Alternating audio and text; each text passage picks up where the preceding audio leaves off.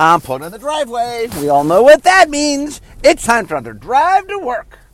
Okay, so recently, I uh, every year I write what's called a nuts and bolts column, uh, where I talk about, I give advice to people making their own sets, and so I get into a lot of the nitty gritty of building sets. So this year, I talked about what I called set structure, uh, and what that or structural support, I think is what I called it. Um, what that means is what are things you have to do to make your set work, especially in limited. Um, and so there's a bunch of things that you need, and so I went through them. Uh, and I thought that uh, one of the things I like to do sometimes is take my article topics, do podcasts on them, because I, I, just have a lot more time to talk than I do in my, in my you know, I only have 3,000 words uh, in my uh, article. I get a lot more than 3,000 words on my drive to work. So uh, we're going to talk about that today. Okay, so first up, you're putting together your set. First thing you have to figure out is your mechanical themes. Um, and there's, there were three things I listed there. One was, what are your named mechanics? Uh, and when I say named mechanics, I mean both keywords and ability words. You know, what are the things that you're doing um, that are going to be like, you know, what are your set specific, uh, set specific mechanics? Things that are called out in this set. Um, now, also, not only are there named mechanics, but usually there's some unnamed mechanics. Usually there are themes. Uh, sometimes these play out through the archetypes. Sometimes it's a theme that's thematic but doesn't really need a name. Um, like sometimes we have a theme that's just simple enough that we don't need to name it. Um, normally, if something's large enough in volume, uh, we do name it uh, just so people can sort of talk about it. Um, but there are a lot of mechanics that sort like there are when you make a set there are m- major and minor mechanics and the major ones usually are named but there are a number of minor ones. Like i said the most common place to, we use them is in making draft archetypes. Like oh we want to draft a certain way so you know we'll throw some effect in three to six times enough that sort of it it can influence how you draft. Uh, finally you want to figure out uh, what i call blank matters which is Usually there's some mechanical element in your set that matters that doesn't normally matter. Maybe it's a creature type. Maybe it's a card type. Maybe it's playing land or casting your second spell or, you know, normally there's something that goes on in the set where you care about something that you, it, it matters in a way that doesn't normally matter. Um, and so when you're putting together your, your set, you just want to understand what your mechanical themes are.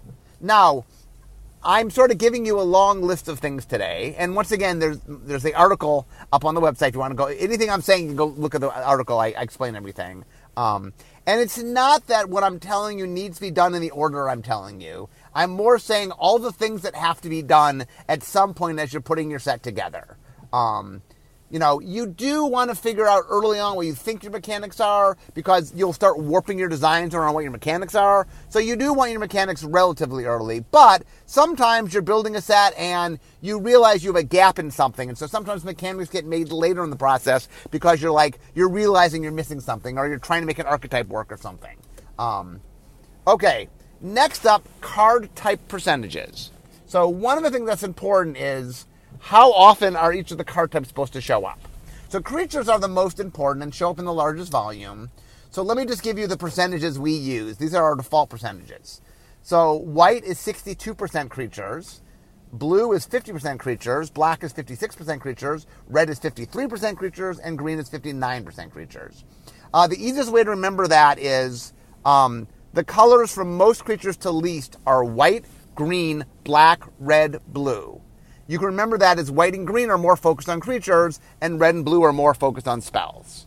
Um, black sits in the middle.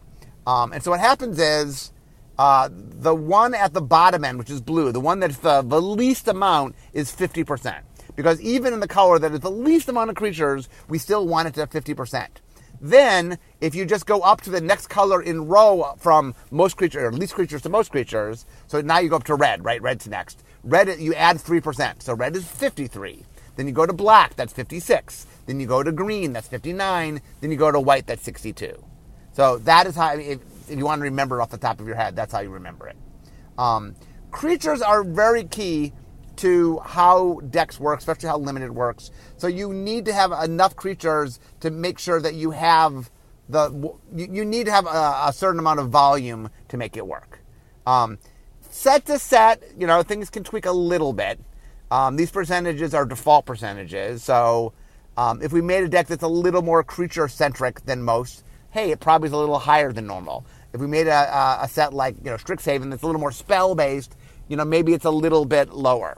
The one thing remember when you're doing creatures, this is sort of how R and D treats it, is uh, if you are a, a wall or something that can't attack, if you are a card, you're a creature that can't do any attacking, um, or you have zero power and you can never get more than zero power um, naturally from the card, we tend to count you as not a creature.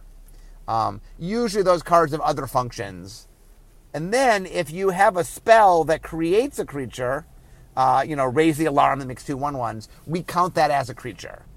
So for purposes of these percentages, creatures mean things capable of attacking with some that can do some amount of damage, um, and uh, anything that generates tokens falls in that bucket. Um, as far as other card types, um, we like to make sure that all of them show up. Well, sorry, not Planeswalker. Planeswalkers, barring you know War of the Spark or something, usually are, are at rare or mythic rare. Defaults at mythic rare. Every once in a while they'll show up at rare.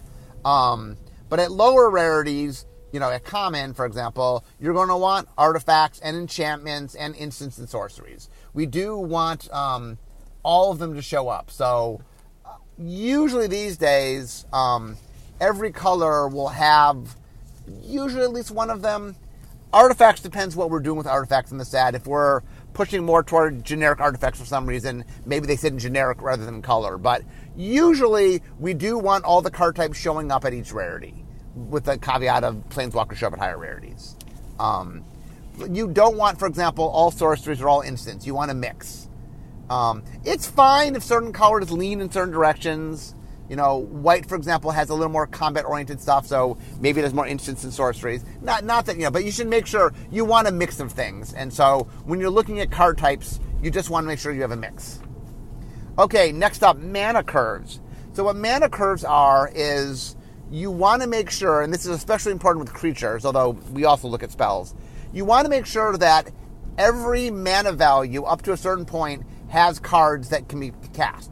Because when you're making your deck, you want to have a stretch of mana values, right? If you put nothing but one drops in your deck, well, yeah, I'll have something to play every turn, but I won't have the bigger things I need later in the game. Whereas if I play four and five drops, well, I have nothing to do in the early game, and I'll get in trouble in the early game. You want to have, you know, some number of one drops and two drops and three drops. In order to do that, make that possible, when making our um, our file, we want to make sure in each color that there's a mana curve. So, for example, with creatures, um, usually there's a one drop. Certain colors like white or red sometimes have a second one drop. There's a number of two drops, a number of three drops, uh, four drops. And then as you start getting on colors, certain colors start getting five drops, six drops, seven drops, depending on what color they are or what rarity. Uh, I did an article two years ago, a nuts and bolts article, a nuts and bolts column, where I gave uh, def- the default design skeleton that we use. So what it does is it shows you at each rarity what, like, for uh, uh, CW01, which is common white slot one, um, it'll say one drop. And then, you know, CW02, one drop or two drop. You know, it'll give you an actual list of what our defined skeleton is. So if you're making your set for the first time, just follow the default for the first time. Um, once again, I should stress defaults mean this is where we start. Things can change. There's reasons why numbers can be different, but that is our, our starting standpoint. And if you're building something for the first time, using sets as defaults, using our default skeleton, probably is for the best. You'll, you'll, you'll have the most luck. Um, a lot of the reasons to change things get more complicated, and so if you're doing it for, if you're building your set for the first time, I would just stick to the default. It'll make it much easier on you. Okay.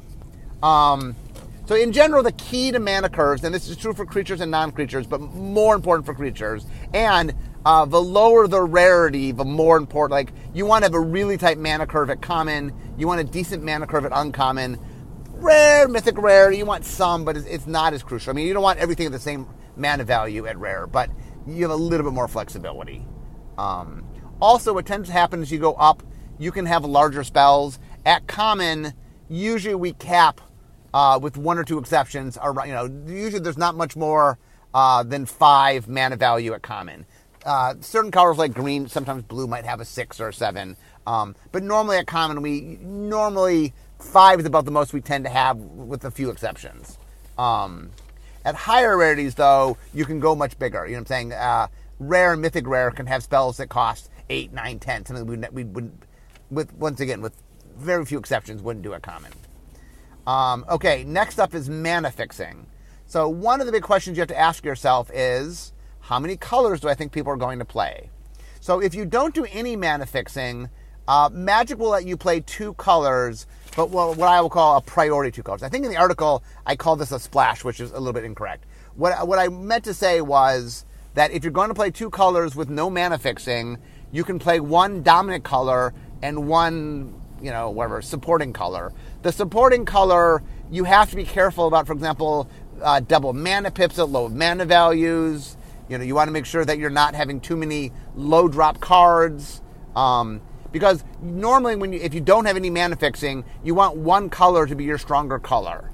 Now, if you have some mana fixing, then you could have two colors play equally. If you have more mana fixing, you can have two colors splash a third. Even more mana fixing, sometimes you can have three. Um, but mana fixing really says, how am I allowing my, um, how am I allowing my players to be able to play the number of colors I want them to play? Now, the danger with mana fixing is you need to know your cap in the sense of, let's say I'm, I'm trying to make them play two color. I don't want to make it too easy to play three color. If I'm trying to get them to play three color, I don't want to make it too easy to play four color. So one of the things about mana fixing is not only do you have to make sure you have enough, but you have to be careful what kind of mana fixing you're using. Um, what I would say is, depending on the kind of set you want to do, find a magic set. This is just a general rule when you're building a set. Go find the magic set that's the closest to what you want your set to be, and look at the, the numbers of that set. Look at uh, also look at the mana fixing of that set. You want to make a three color set? Go look at our three. The more recent, the better. Go look at our three color sets. You know, go look at how we did mana fixing um, for our three color sets and use that as a mirror for how to do it for yours. Um, there's a lot of really subtle things on how to make mana work, and so um, it has to do with how much, you know, what colors you have access to and when things are tapped and untapped and when things are basic land types. And anyway, it's a complex, you know, it is something that play design and set design spend a lot of time on. It is not a simple, easy thing. So I would mirror a, a set that's similar to what you're trying to do. Okay, next up is mana sinks. So in mana sinks, the way magic works is I have I have lands, I play lands, and I want to build up so that I can cast larger things. But what's going to happen is I'm going to play things out at a faster rate than I'm drawing new cards. I'm going to slowly, my hand is going to go down. And there will come a point where I don't have a lot of cards in my hand. In fact, some games, they go long enough, I have no cards in my hand.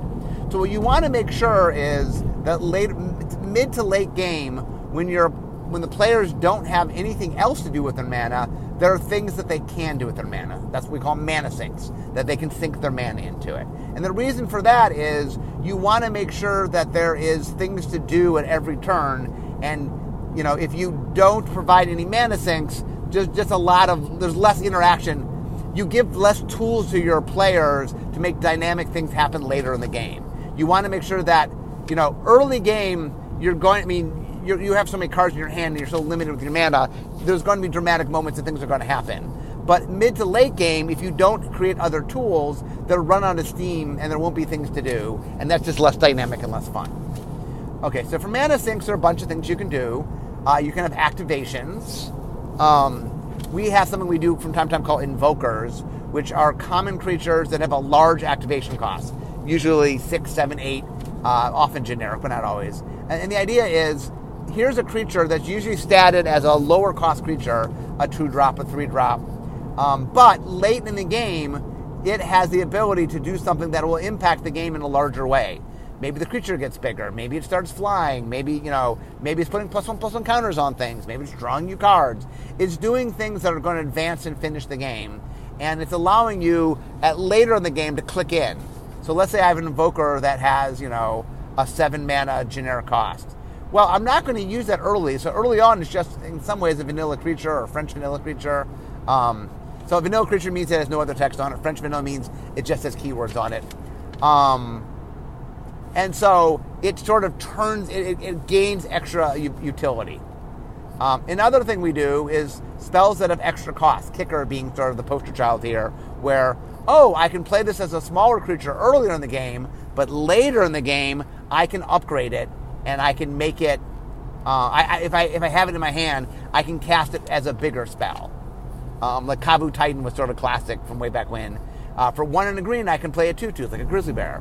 But if I have five mana of three green green, instead I get a five five trampling creature. So it, it adjusts for when you play it. Um, also, a lot of times if we have stuff like kicker, we might give you ways to bounce creatures back to your hand so you can play them early as small things and later in the game upgrade them to large things. Um, there are things that are kind of in the middle between activations and extra spell costs, uh, stuff like Monstrosity, where there are activations you can spend later to upgrade the creature.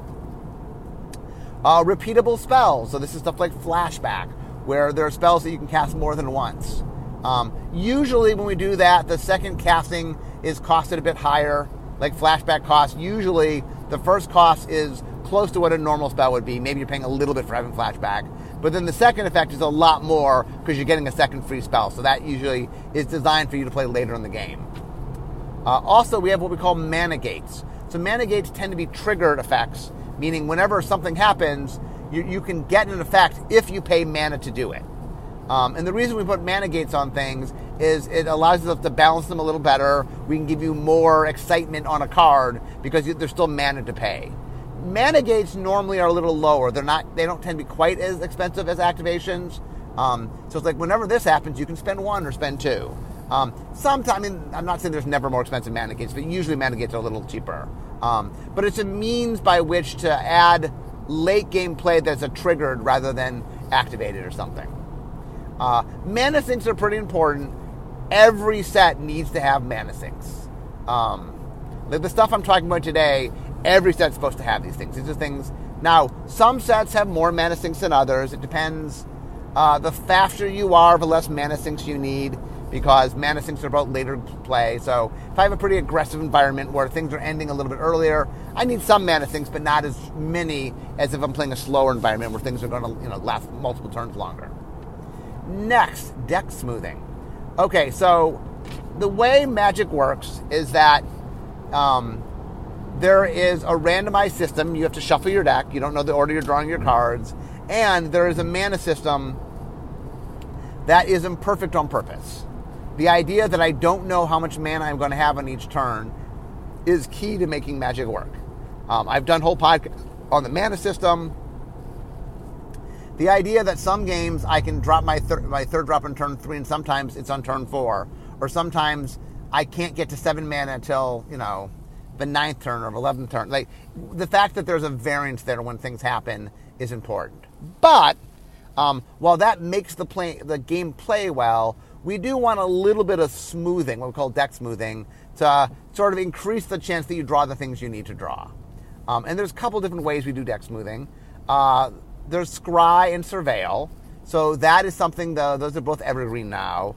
Um, so that's just an ability that says, oh, I can look at my deck and I can see if I need the cards or not. And if I if I don't like them with Scry, I put them in the bottom of the library. I don't like them with Surveil, I put them in the graveyard. But still, the cards I want go back to the top of the library. Meaning, I'm just sort of uh, deck thinning to a certain extent. I'm, you know, I'm, I'm making the cards I need to get. Early, I can draw them earlier. Uh, there also is what we call impulsing or tutoring. Impulsing is when you look at the top n cards of your library and get to pick something. Sometimes it, it sometimes you can draw to pick anything. Sometimes there's limitations. Get a land, get a land or creature. Uh, depends on the color. Um, and then tutoring is when you go straight into your deck and get whatever you want. Uh, we do less tutoring these days. Tutoring has two problems. One is there's shuffling, which we try to minimize. And the second is when you have to tutor for something that's in your deck, you're kind of encouraged to not to always get the same thing. And so games play out the same. And you don't need a lot of them in your deck. Impulsing, in contrast, there's variance. You don't know what you're going to get. Games play out differently. And in order for you to be able to get the thing you need, you need to have your deck dedicated to that theme. You can't just throw one card in. You have to have some dedication to it. So impulse effects definitely push toward encouraging players to play in a way that we think makes a more fun game. Uh, next, there's looting and rummaging. Looting uh, usually is in blue. You draw and discard. Rummaging in red. You discard and draw. Uh, and the idea is it's a means to, by which to just see more cards, uh, to, to filter your deck a little better. Uh, and then there's just straight up drawing. Um, you know, cantrips, for example, are usually spell effects that, as a little rider, you get to draw a card, um, and uh, we, we do those in creatures as well. It's just a means to sort of get you extra cards. Um, the card uh, cards themselves have value, and just getting more cards in your hand increases that. Um, so the I didn't really get into um, land fixing. Uh, when I talk about mana fixing, mana fixing has a lot to do with um, not just giving you providing like dual lands and things, but also giving you means by which to go out and get mana or ways to what we call wash mana, where you can spend generic or some color to get another color. Um, the one thing when you do land fetching, uh, it has a side effect of deck smoothing. Uh, and the reason for that is every time I take a land out of my deck, that's one less land that I can draw. My ratio of drawable spells you know, that will do something go up the more lands I pull out of my deck. So land fetching also has a little bit of deck smoothing to it. Okay, next up, the thing you have to care about evasion. So, one of the things about having a lot of creatures is you can get board stalemates where I have creatures, you have creatures, and it's just not advantageous for either one of us to attack. So, the way to break through that is you want to have enough evasion in your deck so that there are means by which, even though there's a stalemate, I can still attack. Um, so, there's a bunch of ways to do this. The two biggest ways to do it probably number one is flying. Um, flying is an ability primary in white and blue, secondary in black and red, uh, tertiary in green. Um, green tends to have other tools like reach and stuff to deal with flyers, but most of the colors use flying as a means to sort of get things through. Uh, that when I have flying, only I only care about your other flyers, so it really reduces the amount of means by which to care about whether I can attack or not. Um, the other thing we use a lot um, is unblockable, uh, or can't be blocked. I think is how we word it these days. Uh, we used to say unblockable, but people thought it was a keyword. It's not a keyword. We couldn't keyword it. We tried. Uh, so now we say can't be blocked. Uh, can't be blocked is nice just because um, we tend to put it on smaller things. Usually it only has one or two mana um, naturally, so that it's not hitting you for too much. Uh, and sometimes the can't be blocked is conditional. Like if you do a certain thing, then it can't be blocked. Um, flying can't be blocked are our two biggest tools, um, but there's some others. Uh, so first strike and uh, first strike and double strike um, that discourages people from blocking you. So that's that's good. Um, deathtouch likewise discourages people from blocking you. Uh, menace is nice. Menace is evasion where the opponent has means by which to answer it, but a lot of times, especially in the early to mid game, men, you know, them not accounting for menace or not realizing menace is going to happen, you know, or them choosing to be aggressive on their own leaves you open to be able to attack with menace creatures. So menace, menace. We've tried a bunch of things over the years: fear, intimidate, and what we found was menace was nice in that it is conditional on blockability, but something where the opponent has a way to interact with it. The problem with land walk and um, intimidate and stuff like that was sometimes if you're just in the wrong colors, there's nothing you can do about it. It's just like, well, you can't block me, uh, and we like when there's answers built into the gameplay. Um, next up is Trample. Trample is kind of evasion for large creatures. Kind of what it says is, well, you can block me, but you can't block all of me.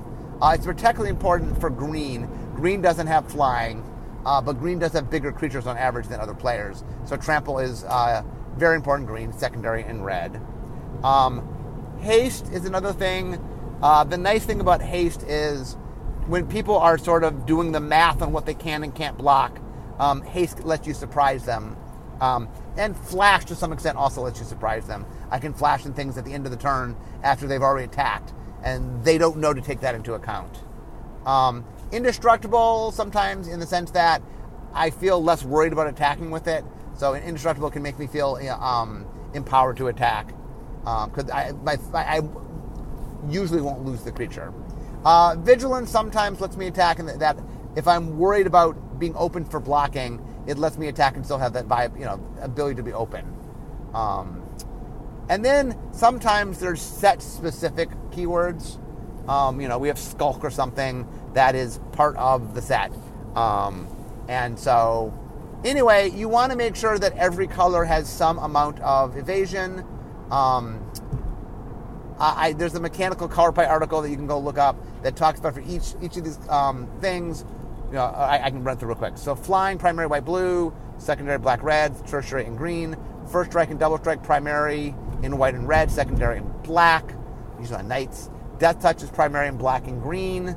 Uh, Menace is primary in black, secondary in red. Um, shows up a little bit in some other colors. Trample is primary green, secondary red. Haste is primary red, secondary green and black. Um, uh, Indestructible is primary white and green.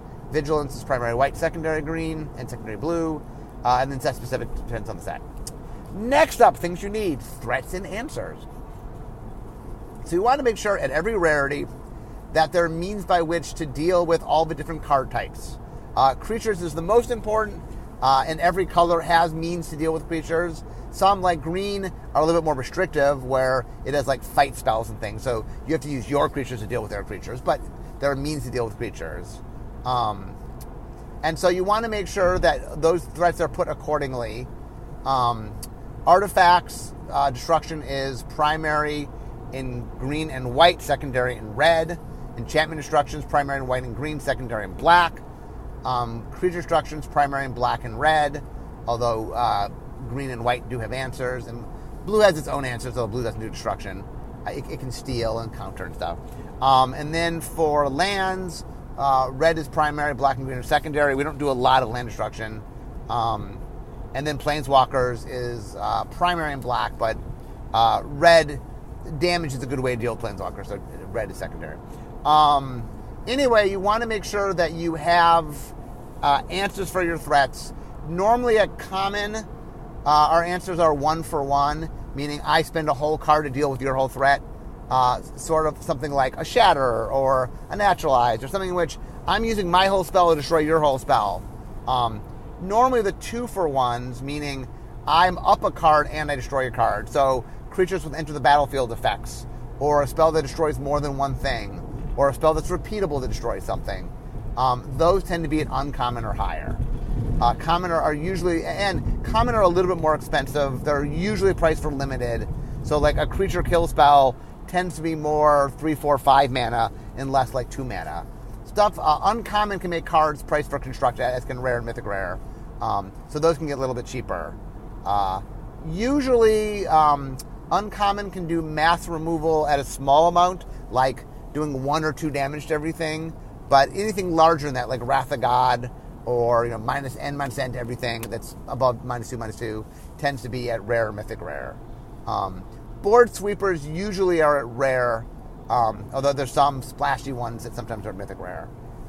Um, the, the key to this is you want to make sure that to whatever, like, you want to make exciting rares and mythic rares that do big, powerful things. You, what we call bombs. You want those bombs, but you want to make sure that there are answers in your colors to deal with those bombs. It's not fun if my opponent plays something and I have no hope of ever drawing anything that can help me.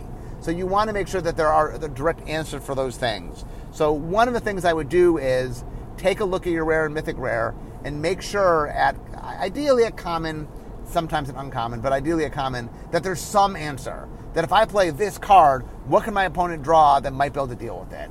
And ideally, you want those answers in as many colors as possible that have answers to that kind of thing. Um, but anyway, that you want to make sure when you're building it, you want to think about your threats and think about your answers. Next, what I call crossover cards. Uh, usually these are generic, um, art, most commonly artifacts. Sometimes we make generic spells that are colorless spells that, like in Strixhaven, had um, had color spells representing the first year students and first year lessons. Um, the reason for crossover spells is to make sure that people have enough cards for their deck. So uh, sometimes we'll put creatures that are just generic. So like if I need to fill out my deck, here's some colorless creatures that maybe aren't the best thing. Maybe they're the you know the last thing I put in my deck, but there's something I can run in my deck.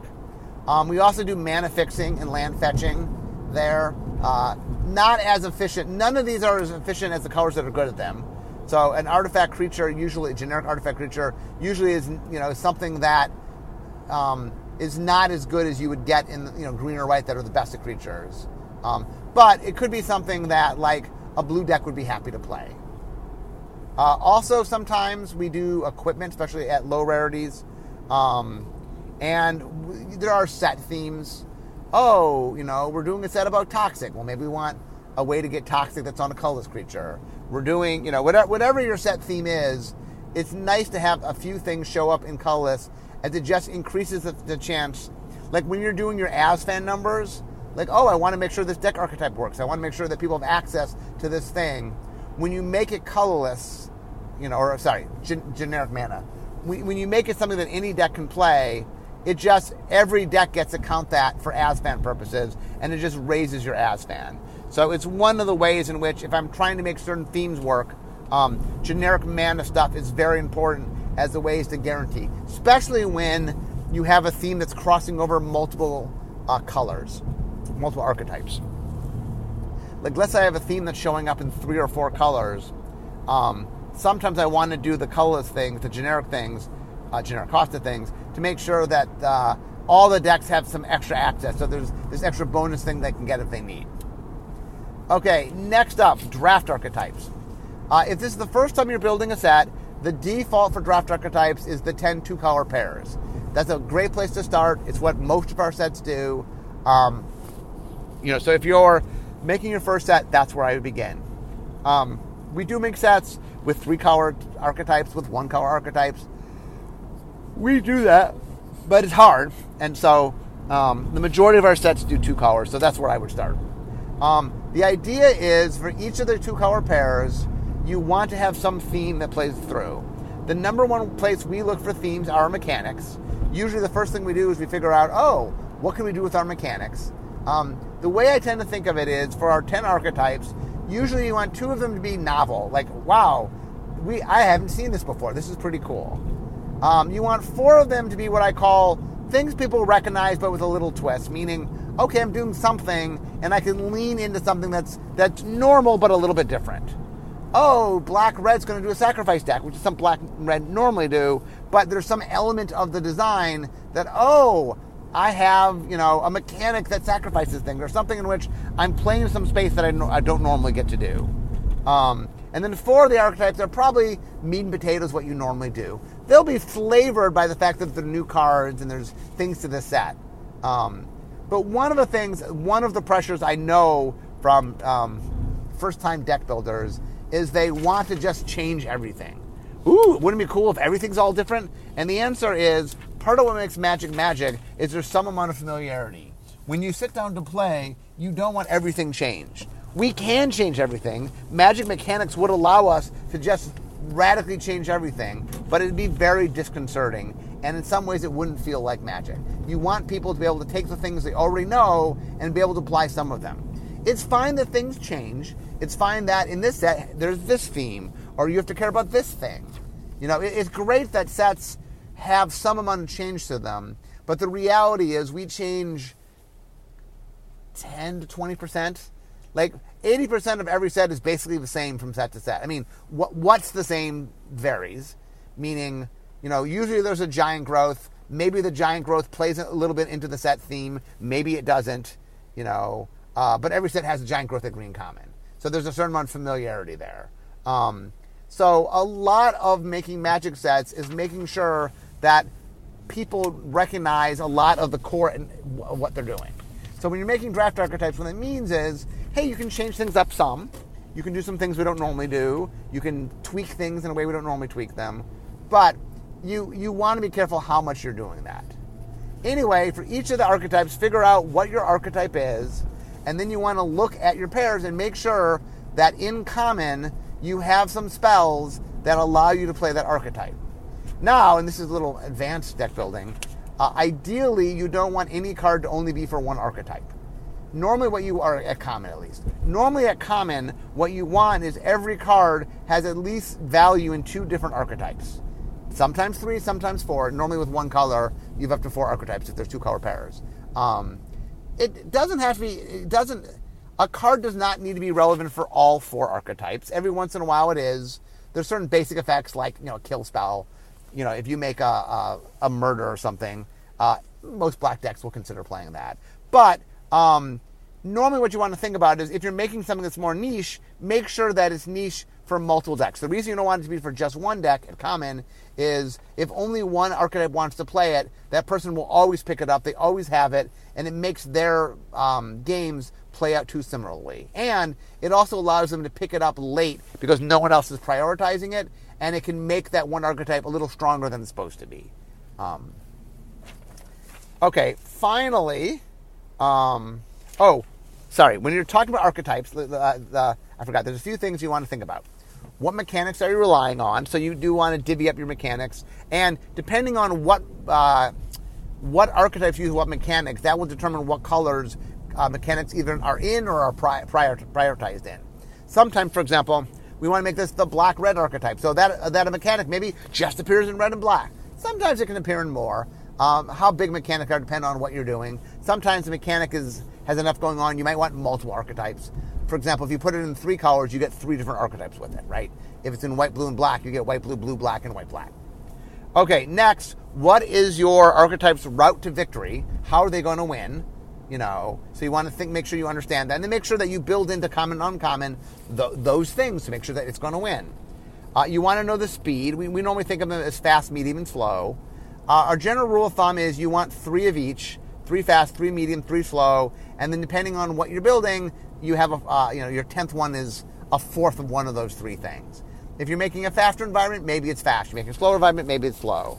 Um, what is fast and what is slow and what is medium can vary a little bit from set to set. Um, if your set's a little more aggro, maybe slow is not the same defined as if it's a, a slower environment. Um, but what that means is you want to make sure that there's a mix also, as a general rule of thumb, you want to make sure that any one color isn't all the same. You don't want all the white to be fast, right? You want to make sure that some of the white are a bit slower. So you, want to mix it up, and you want to mix it up within colors. Finally, um, you want to understand sort of what the default is of each of the archetypes. Make sure as you're building that you know, well, what does this normally do? Well, red white is normally an aggro color. Um, it's not that you have to make it an aggro color, but you want to understand what the defaults are because some number of times, I would say at least four, you want to be really squ- squarely in the default. Four of them can drift a little bit, you know, default plus something, and the two of them can be very experimental. Um, but you, you want to sort of be grounded and understand what those defaults are. Uh, the final thing you want to think about is what we call sideboard cards. Um, in a lot of formats, uh, limited included, you can um, you play, you know, best of three. Uh, so you can add in cards between, and you can add in cards that help you deal with what your opponent's up to.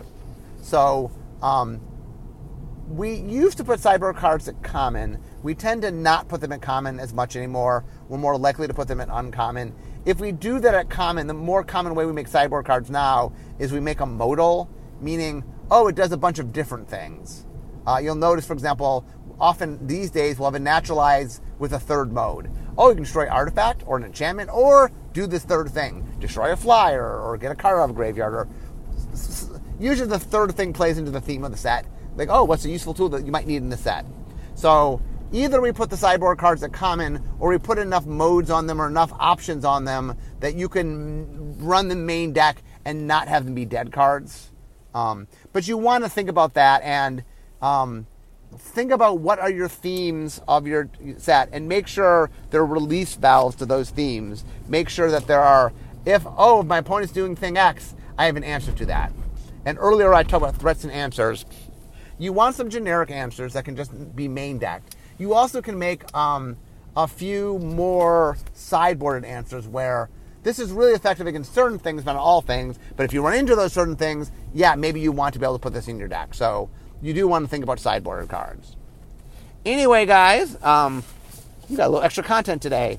So, uh, near my house is uh, elementary school, and so if I leave at a certain time, I get stuck in traffic elementary school. That's why you guys. So, uh, if you want to say how does primary education help my magic knowledge, that is how. Uh, but anyway, I am finally at work. Um, I hope today gave you a little more deep dive into sort of um, how we structure things and the, the different tools. Uh, like I said, there's a nuts and bolts article on this very topic that if you want to go back and see all the things I said, it's all written down. Um, I go into a little more detail for some of the reasoning here, uh, but it, all the things is written down there. But anyway, guys, I hope you enjoyed today's podcast. But I am now at work, so all this means it means the end of my drive to work. Instead of talking magic, it's time for me to be making magic. I'll see you all next time. Bye bye.